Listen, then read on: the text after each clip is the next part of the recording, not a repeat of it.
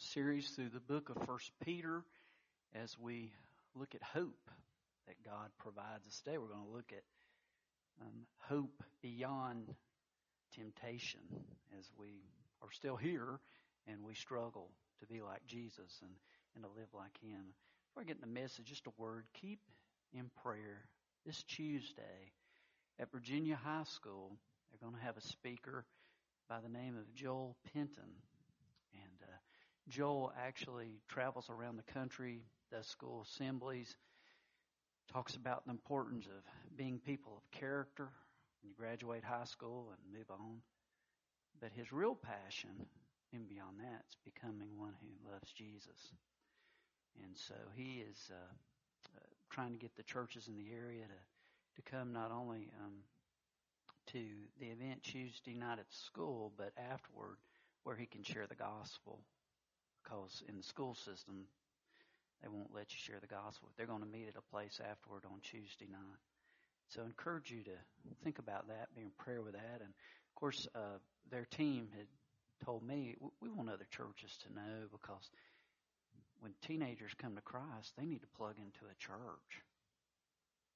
And so, you know, through God's grace, hopefully we can be a part of that kingdom outreach as well. So just keep that in prayer. All right, let's turn to 1 Peter chapter 1. We're going to look this morning at our text from 13 to verses 21. And I'm going to ask when you find that text if you will stand in our God's honor as I read aloud. Therefore, prepare your minds for action. Be self-controlled Set your hope fully on the grace to be given you when Jesus Christ is revealed. As obedient children, do not conform to the evil desires you had when you lived in ignorance, but just as he who called you is holy. So be holy in all you do, for it is written, be holy because I am holy. Since you call on a Father who judges each man's work impartially, live your lives as strangers here in reverent fear. For you know that it was not with perishable things such as silver or gold that you were redeemed from the empty way of life, handed down to you from your forefathers, but with the precious blood of Christ, a lamb without blemish or defect. He was chosen before the creation of the world, but was revealed in these last times for your sake. Through him you believe in God, who raised him from the dead and glorified him. And so your faith and hope are in God. Let's pray. God, as we bow our hearts to you, Lord, we confess that without you, we don't have hope, Lord. I thank you for this letter that says over and over again, there's hope.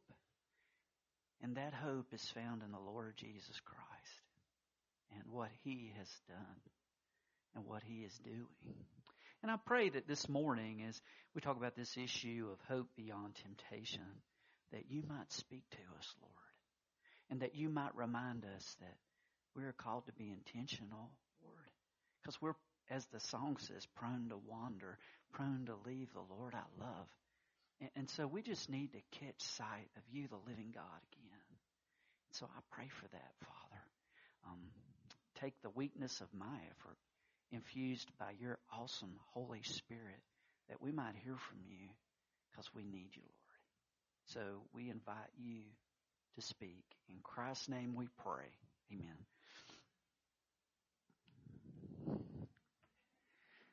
Salvation, uh, someone has said, has three phases. We are saved from the penalty of our sin. And isn't that marvelous to think about? The Bible tells us that we're, we're sinners, that we are rebels, and our fight is against God. And as a result of that, we're in real trouble. Because we are rebels against God, that clash with God means that unless something happens, we're headed to face Him. And guys, that's a losing battle. It always is to be at odds against the living God because He's the creator and the sustainer and He's all powerful and we're not. But it says that in Christ, the good news is through His finished work, we are saved from the penalty of sin. What we deserve is not what we receive because we receive His mercy and His forgiveness. That's the good news of Christ. So we're saved from the penalty of sin. Secondly, we are saved from the power of sin. And this message is, is going to hit in this second part of salvation. We are saved from the power of sin, but there is still this battle that goes on in the King James that talks about our old man. And that old man being crucified and, and, and how we need to remember who and whose we are and, and, and, and that he worked within us. And then the third factor is that we will be saved from the very presence of sin. You see, one day, when we step through eternity, Jesus is our Savior and Jesus is our Lord. There'll be no more sin battle, no more sin struggle, for in the presence of heaven, there is no sin because it's the home of God. And it's where we, changed in a moment by the very power of God, sin will be gone. But for now, we're stuck battling the power of sin. We're stuck battling temptation. Ray Stedman, a, a seminary professor, used to say when Jesus talked about living in a crooked and perverse generation or world, it just means that there's a bunch of crooks and perverts. As we look around us, we see things are broken. And that is, that is easy to see, and we need the very power of God to live in this broken world. But the truth of the matter is, He gives us power over sin. He doesn't just take us out of this place. We're still here. We're not directly in the presence of God in heaven. We're still here, and we're here for a purpose, is to become like Christ. Uh, uh, turn me to John 17, the prayer that Jesus uttered that's been recorded for us and it was just before he went through the suffering of the scourging and the crucifixion. And he gives this prayer to those who follow him. And I want to read verses 15 through 17 of John 17. He says, My prayer is not that you take them out of the world, but that you protect them from the evil one. They're not of the world, even as I am not of it. Sanctify them by your truth. Your word is true. So the idea is not to be a holy hermit. The idea is, I'm going to live for Jesus. If I have to hide out in my house and be away from all those messed up people, I'm going to be holy. I'm going to be set apart for Him. But that's not the call. He doesn't say that I'm taking you out of the world. I want to protect you from the evil one. I'm going to protect you so that you may be like Jesus and you might be able to lead Jesus in this world that's broken among people who face so much hurt and pain and, and need to know that there's hope. That, that need to know that we don't have to live in this world system, but that there is hope beyond that. And it's in His truth. Jesus' truth.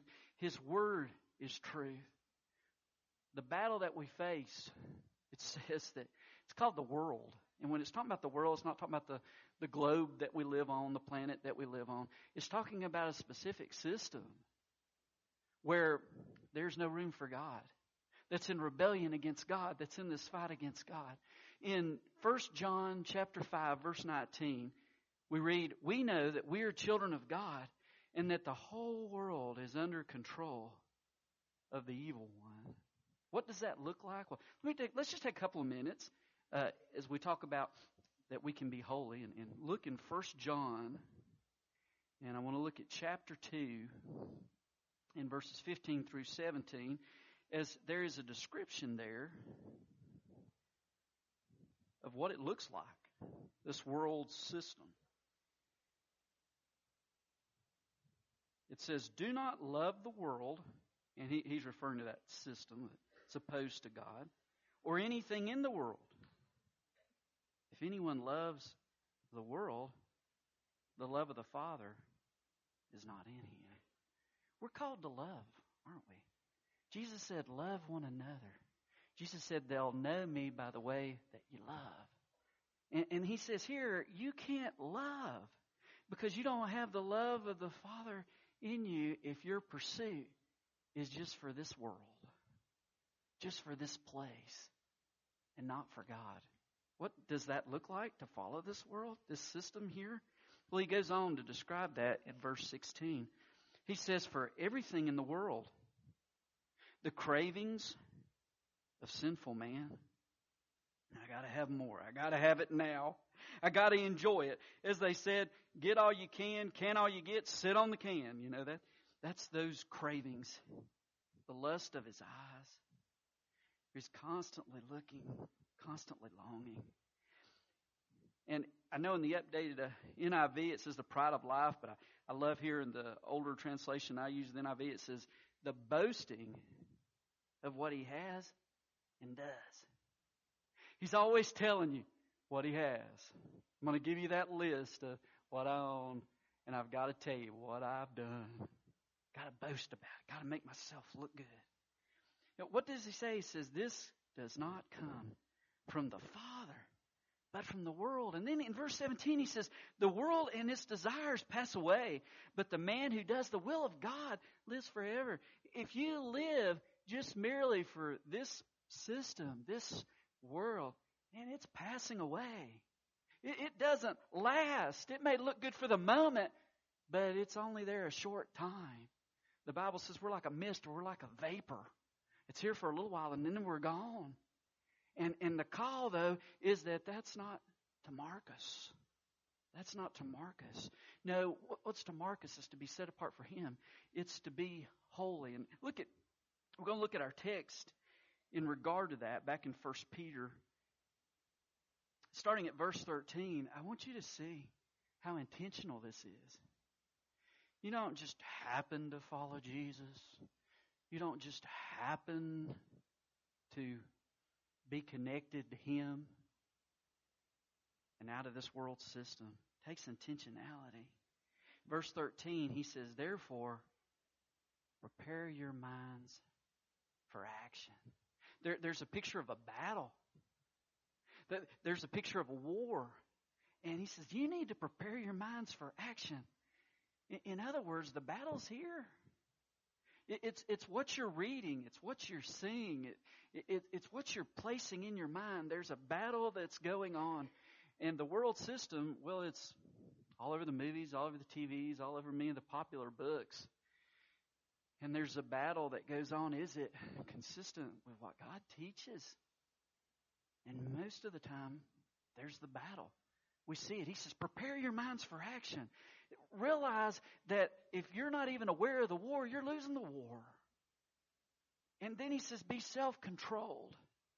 That's to be intentional. It means, God, help me. Help me to follow you. Help me to realize I'm in this battle. Give me strength. Fill me with your Holy Spirit, God.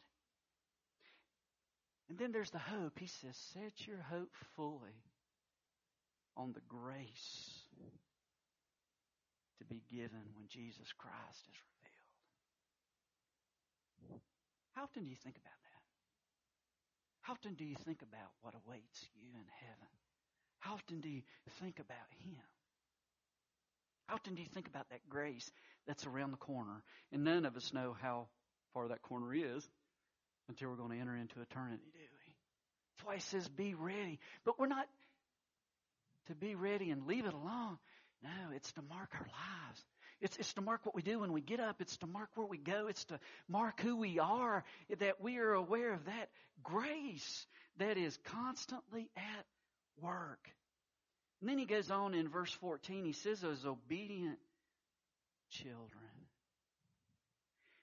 He doesn't assume that these believers are wanting to just live in sin and show up at church and leave and not live for Christ or love Jesus and follow Him.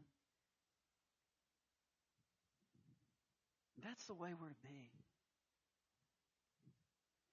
I don't want to constantly be thinking, well, you guys, I know what you do. You leave here and you live like the devil, and then you show up for church next week. That's the only time you think about Jesus. Paul didn't do that. as he spoke to his church, he said, I know you guys love the Lord and you're obedient to him. And so I'm giving you this plea because I know that your heart, you want to follow God. You don't want to live those evil desires you had just when you lived in ignorance, when you didn't know about Christ and His forgiveness and His power and, and His Holy Spirit. You want to be His and you want to belong to Him and you want to lead Jesus. I know you do. He says, just as He who called you is holy. Hey, be holy in all you do. I've used so many times the, uh, the guy that got saved at Mars Hill College when I was in school and and I heard him tell another guy, he says, if you can't get down on your knees and ask God to bless it, it ain't worth doing. And that's what this is talking about. It, can you get down on your knees? Can, can you ask God to bless it? Is it set apart? Is it sacred for Him? Man, that's what your life needs to be marked by. That, that, that, that needs to be you. As we follow the Father to reflect His glory. It, so it's written, verse 16, be holy because I am holy. In 1 Peter 3.15, a couple of chapters further on, he says, but in your hearts set apart Christ as Lord. It's always asked that question, God, is my heart yours? Father, when I make this choice, does it reflect that my heart belongs to you? That you are being glorified in me? Can I get down on my knees and ask you to bless it, Lord? You know, we need help in this. We need prayer. Um, we have, uh, during this service every week, we have a faithful prayer warrior that is in our prayer room praying, not taking things for granted, asking God to feel His Spirit in every part of our service. When we sing, when we pray, when we give, through the preaching of His Word, um, through our faithfulness to Him. That's being bathed in prayer. And, and what a wonderful ministry. And the truth of the matter is, we ought to pray a lot more than we do. Truth of the matter is, sometimes we talk about God and then we move on without asking Him to empower us. And our heart needs to be about reaching out. You know, I told you guys last week I listened to this thing on um, the Dream Center where this guy went to Los Angeles, been there 20 years working with homeless people, and crime's gone down 73% in that community. It's an amazing story of, of people just learning about Christ and then being changed by His power and, and then coming out of difficult circumstances and, and and learning about Christ, learning about His love and what He's up to. And anyway, it was interesting. Uh, Jim Daly on Focus on Family, he said, "Well, what advice would you give to those of us who, you know, don't live in the inner city where uh, there's that kind of pain? And what do we do?" And he said, "Here's the way to live your life." He said, "Find a need, fill it. Find a hurt, heal it. Just start looking around." He said, "They're everywhere." Find a need, fill it. Find a hurt, fill it. We had this week, maybe you know, Tom Rogers, who's lived among us for a, a long time before I was here.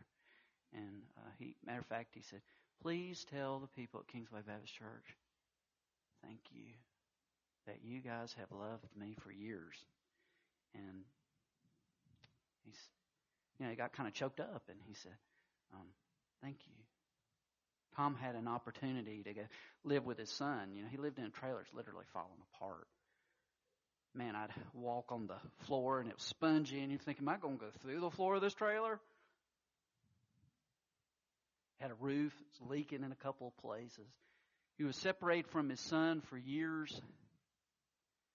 Uh, it's a really sad situation.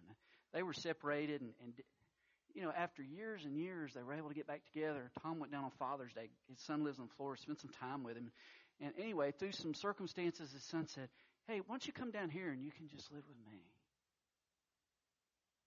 And so Tom was just able to head down there, and and uh, some people at church were able to to help him and love him and, and provide some, you know, find a need, to fill it, able to do some of that, and so that Tom was able to head down there. And he called me, said, I got there. You know, I'm down here in Florida with my son. Please tell everybody thank you that I love them. Find a need, feel it, find a hurt, heal it. Where's it at? Well, just start looking. They're everywhere. That's that's Christ. I, we've got to be a church that begins to look around. It's just so easy to just not look around. Just think about me. Mm, you know, hey, what am I going to eat? What am I going to do? That's not the call. The call is that we need to remember how the grace has been given to us. And look around, find the need, and fill it. Find the hurt and heal it. In the power of Christ. You know, I got to thinking this week, I heard a guy talking about importance of prayer, and I thought, you know, I'm going to ask you guys to do this. Because I think it's important. Take a minute every day one minute. All you guys can take one minute and pray and say, God, help me to see. Help me to see the people around me. Give me an opportunity to tell them about you, about Jesus, and um, maybe invite them to church. And second thing is not only give me an opportunity, just ask God. God, bring people here so we can love them. Maybe we can find a need, fill it, find a hurt, and Christ heal it. And I was going to say, you know, let's set our clocks, our phones. Now I have my watch, but the truth is, everything goes through my phone. I'm I'm lost without my phone. So I set this thing, I set my phone. Now I thought at first I was going to set it 12 o'clock. Take that minute every day. I said that's a bad idea. Because we'll have phones ringing at 12 o'clock because this preacher can't finish at 12 o'clock. It's just so hard. But 1 o'clock. Wouldn't it be awesome? 1 o'clock every day, all of us take one minute and just have that outward heart for one minute. God, bring somebody into my life that I can tell about Jesus. Help me to find a need and fill it, to find a hurt and to heal it. And God, bring people here so that we can uh, please you. So take that minute, 1 o'clock, like I said, not 12 o'clock. 1 o'clock each day, encourage that. Verse 17. We're called to live our lives in reverent fear. What he says in the text. Since you call on a Father who judges each man's work impartially, you live your lives as strangers here in reverent fear. God doesn't judge unfairly. You know, we hear a lot about certain people are disadvantaged and there's prejudice. I mean, I get it, but not God. God sees the heart. God takes away all the layers of the other stuff that we mark each other and judge each other by. He sees the heart. That's our God.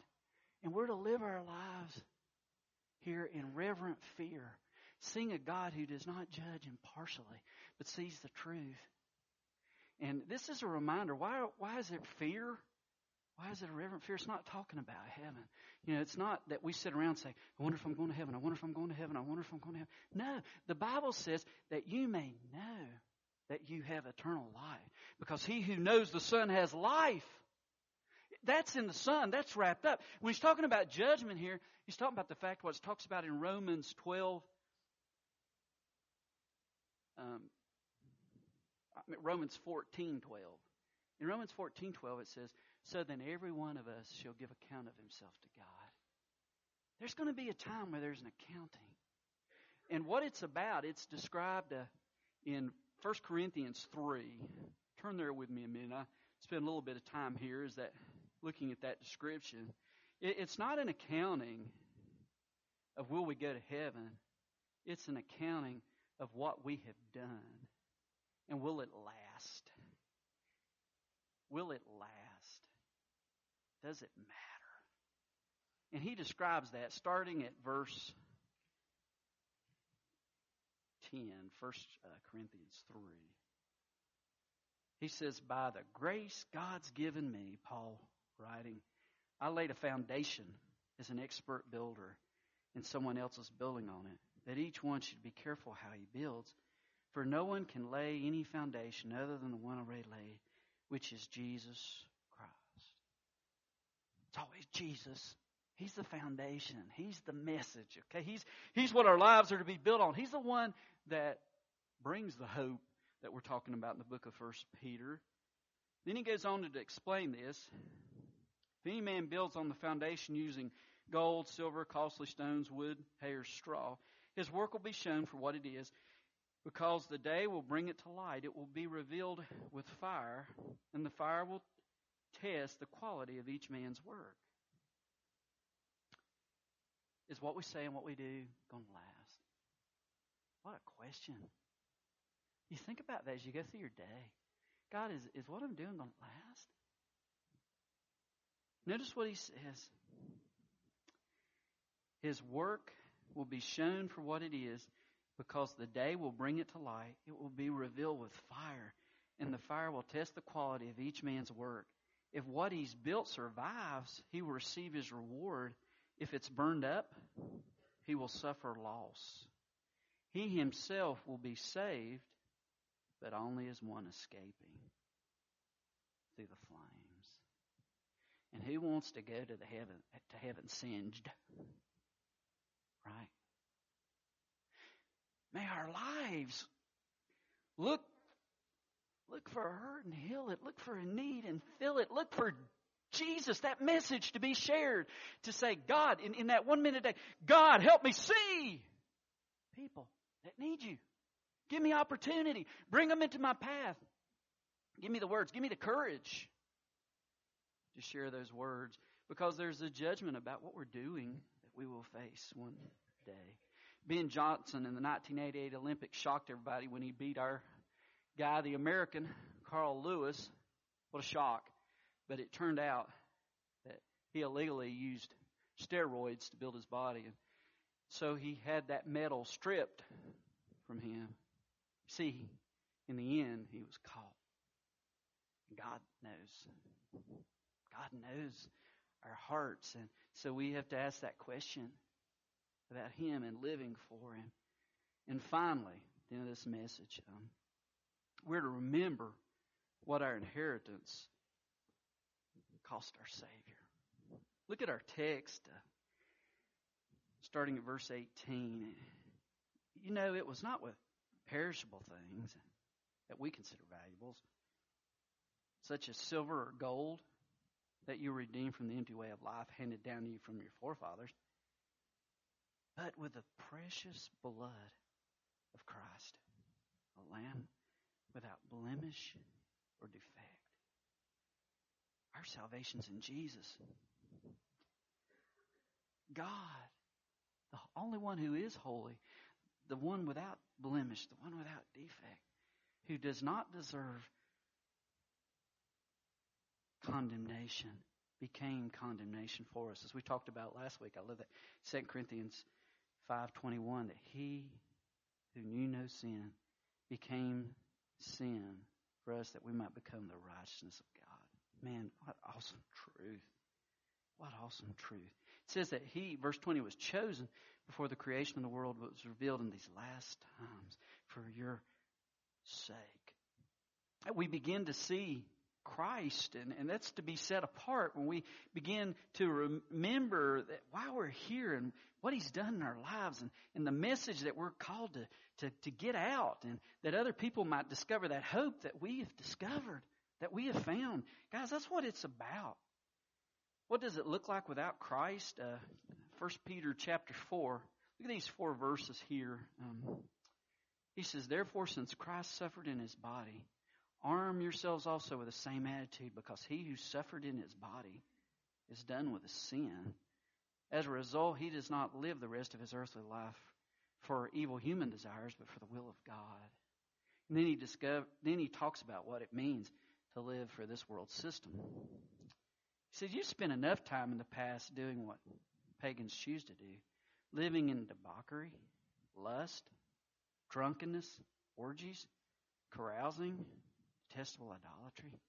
They think it strange that you do not plunge with them into the same flood of dissipation and they heap abuse on you. They don't understand you. Man, why don't you want to join the party? You say, because I don't need the party. I found the Savior. They don't they don't understand that. They they don't get that. Their lives often is just like one party after another, one hangover after another, one round of guilt after another, and it's just a portrait of futility. But Jesus says it that stuff doesn't save you, but the precious blood of Christ, the one that was chosen, the one through which you believe in God, who raised Christ from the dead, verse 21, and glorified him. And so that is where our faith and our hope are rooted. What can wash away my sin? Nothing but the blood of Jesus. What can make me whole again? Nothing but the blood of Jesus. It goes on says, sinners plunged beneath that flood lose all their guilty stains. Lose all their guilty stains.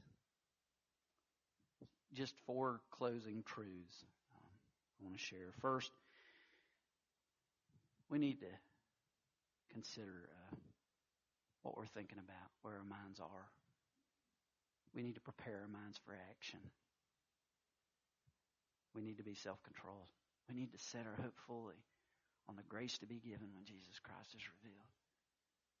Secondly, we need to think about what awaits us in eternity. I love what it says of Moses in Hebrews 11:26. He thought that it was better to suffer for the promised Christ than to own all the treasures of Egypt, for he was looking forward to the great reward that God would give him. That's from the New Living Translation, Living Bible. Third, give greater thought to the consequences than the pleasure of sin. Too often we think, oh, that sounds so good. I want that. Whether it's that relationship where you look at that person and go, oh, that person's fine. Fine, fine, fine. I just want to be with that person. Or you think, man, if I could just get that money. And then before you know it, you can start making these little decisions that are corrosive and erode away your faith. And then you find up find yourself somewhere you never intended to be. See, there's a cost. There, there's a cost with sin, and you see people that are broken because they've taken a road where God was left out. Think about that as you're tempted. What is this going to cost me? Is it going to cost me my marriage? Is it going to cost me my health? Is it going to cost me my job? Maybe jail time? What is it going to cost me? What is it going to cost me? And then fourth, start each day by renewing your sense of a reverence for God. I love that Galatians 2:20, I have been crucified with Christ. And I no longer live, but Christ lives in me. The life I live in the body, I live by faith in the Son of God who loved me and gave himself for me. That's a way to start each day. Okay, God, here I am, oh ugly me, warts and all. I'm going to bow before you. Father, I want to be crucified. This is something to do every day. Someone has said the problem with laying your life on the altar is that a living sacrifice is always trying to crawl off. So it takes every day. God, I want this day to be yours. Use me, take me for that, God. And then lastly, uh, during each day, take some time out. That's what we talked about with a minute. It can be more than a minute. And really think about Jesus. We just get, our day gets cluttered. And we don't take the time. Sometimes we just need to take some time just to refocus our hearts. Set your hope fully on the grace to be given when Jesus Christ is revealed. You know, as I think about that, we just need to fall in love with Jesus all over again. You know, we think about love. Love. How good it feels. Can you remember some of that? You know, first time you fell in love, you thought, ooh, man. You know, lo- that young loves something else. And, and a lot of times, like even with people that can't see each other very much, say it's long distance, there's those hours of late night, heart pounding phone conversations. You think, oh, if I could just hold her, be with her, you know, all that stuff. Or the constant texting. I love you, honey bear. You know, back and forth. Because now, you know, instead of love letters, that's what people do all day. So next time you see your neighbor, you don't know what they're doing, right? But anyway, there, there's this constant sense of love, this heart pounding conversations, pillows that are soaked with tears. Oh, if he was just in my arms, okay, you know, I get it. Those, you know, tell, but the most telling symptoms is that glazed look, like, hey, she's on another planet. Where is he? You know where you know where they are. Thinking about that sweet thing. You know, that, that hunk to to be with and, and just, you know, Romeo's thinking, Oh Juliet, oh Juliet, wherefore art thou, honey? But you know, that kind of thing. Why? Because there's just a, a longing. There's a deep longing to be with that person. God calls us to, to love Him. You see, He pursues us. I know it's different, but it's a love that is perfect. It's a love that is for us. I mean, why else would his son come to a cross and die? You know, I hear people say, well, you can find God any way you want. If that's true, why would Jesus die on a cross? What a terrible way to die. There's only one reason for that. It was necessary for us to be loved. If you have not found that love, no better time than now. Just stop and say, okay, God, I'm a mess. You're the master. Save me. Forgive me. Give me that new start. And show me what that kind of love's all about. Let's pray. Father, thank you for your word. We are tempted and we need your freedom. God, I pray this morning that you might move among us, Lord. Maybe we need to come to the altar to pray, to set ourselves apart. Maybe we just need to fall in love with Jesus all over again. I realize I was being a little silly with my illustration. Father, your love's a deep love, God. We can't even explain it. It's inexhaustible. And it's always there. Father, you don't leave us like sometimes we get left in our other relationships. Father, you don't hurt us like sometimes we get hurt because, well, you're unconditional, Lord, in your love. And I just pray you speak to us about that. And maybe someone is here and they've heard that call, you're wooing, and they said, I'm ready to receive Jesus as my Savior and to be forgiven and have that new start.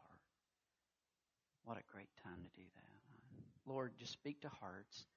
And may we just say yes to you, God.